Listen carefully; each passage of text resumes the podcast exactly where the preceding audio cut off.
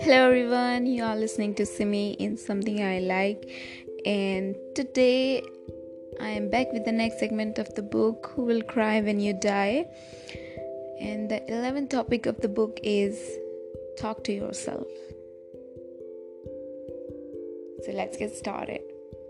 Years ago, when I was litigation lawyer who had many of the material trapping of success yet little in the way of inner peace. I read a book called As a Man Thinketh by James Allen. The book discussed the enormous power of the human mind to shape our reality and attract great happiness and prosperity into our life. The work also mentioned the profound influence of the words and the language we use on daily basis to create a more enlightened pathway of thought. Fascinated, I began to read more and more wisdom and self-help literature. And as I did, I discovered the profound impact and importance of the word we use in our daily communication, both with others and ourselves, on the quality of our lives. This knowledge also caused me to become aware of the personal dialogue that each of us has going on within us every minute, every hour, or every day, and to work to improve the content of what I was saying to myself.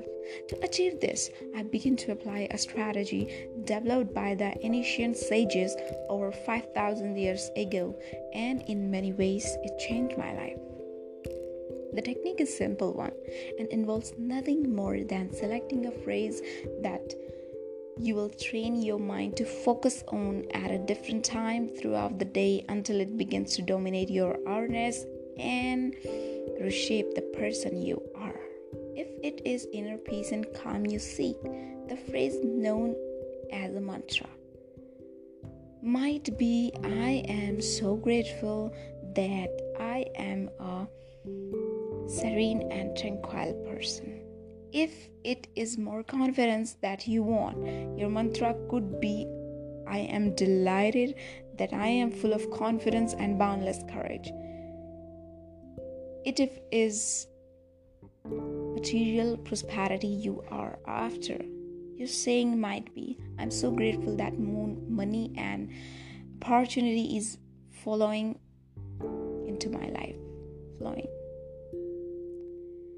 Repeat your mantra softly under your breath as you walk to work, as you wait in line, or as you wash the dishes to fill otherwise unproductive times of your day with a powerful life improvement force. Try to say your personal phrase at least 200 times a day for at least four weeks. The results will be profound as you take one giant step to finding the peace, prosperity, and purpose your life requires. As Hazrat Inayat Khan said, the words that enlighten the soul are more precious than jewels. Hope you liked and thank you for listening.